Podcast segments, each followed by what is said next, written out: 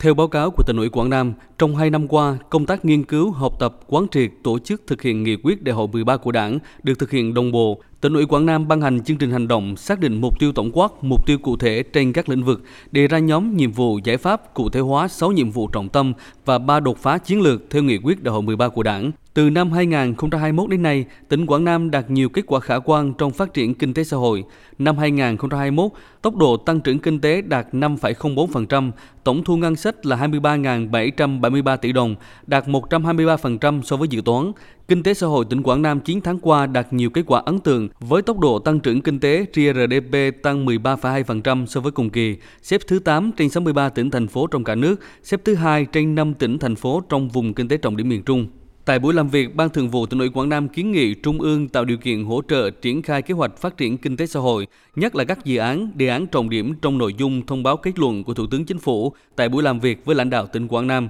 Ông Lê Văn Dũng, Phó Bí thư Thường trực tỉnh ủy Quảng Nam cho biết, nhiều nội dung chỉ đạo của Trung ương hiện vẫn chưa có hướng dẫn cụ thể, địa phương lúng túng trong triển khai thực hiện. Đơn cử như kết luận số 14 ngày 22 tháng 9 năm 2021 của Bộ Chính trị về chủ trương khuyến khích và bảo vệ cán bộ năng động, sáng tạo vì lợi ích chung, nhưng hiện nay Trung ương chưa có hướng dẫn thực hiện. Ông Lê Văn Dũng cho rằng hiện nay nhiều cán bộ có biểu hiện sợ sai, sợ chịu trách nhiệm trong thực hiện nhiệm vụ.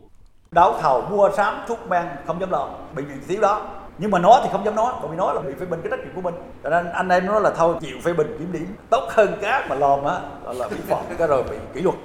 Ông Lê Trí Thanh, Chủ tịch Ủy ban Nhân dân tỉnh Quảng Nam cho biết giai đoạn này cần những giải pháp đột phá để phục hồi phát triển kinh tế xã hội. Bên cạnh việc xử lý các cán bộ sai phạm thì cũng cần động viên khuyến khích cán bộ năng động để tạo nên động lực, xung lực mới cho sự phát triển. Ông Lê Trí Thanh cho rằng kết luận số 14 về chủ trương khuyến khích và bảo vệ cán bộ năng động, sáng tạo vì lợi ích chung không nên chỉ dừng lại ở hướng dẫn của đảng mà cần được thể chế hóa bằng các quy định pháp luật thì mới có tính khả thi cao. Rất nhiều vấn đề mang tính là đột phá, tạo động lực phát triển, phải tạo những cái cơ chế đặc biệt, cán bộ phải à, có cái tinh thần dám nghĩ dám làm. Mà đã nói như vậy thì chắc chắn là sẽ vượt qua những cái quy định hiện hành. Mà cái đó trong kết luận 14 cho phép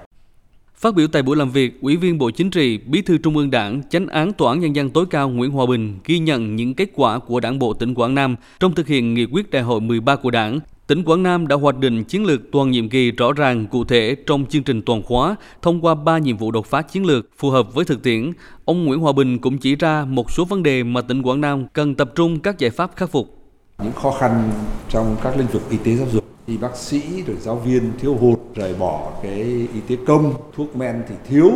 Cán bộ đảng viên cũng cầm chừng, sợ trách nhiệm, đùn đẩy, giải ngân đầu tư công thì chậm. Thì cũng là thực tế của Nam. Hơn 2 năm còn lại thì ta khắc phục.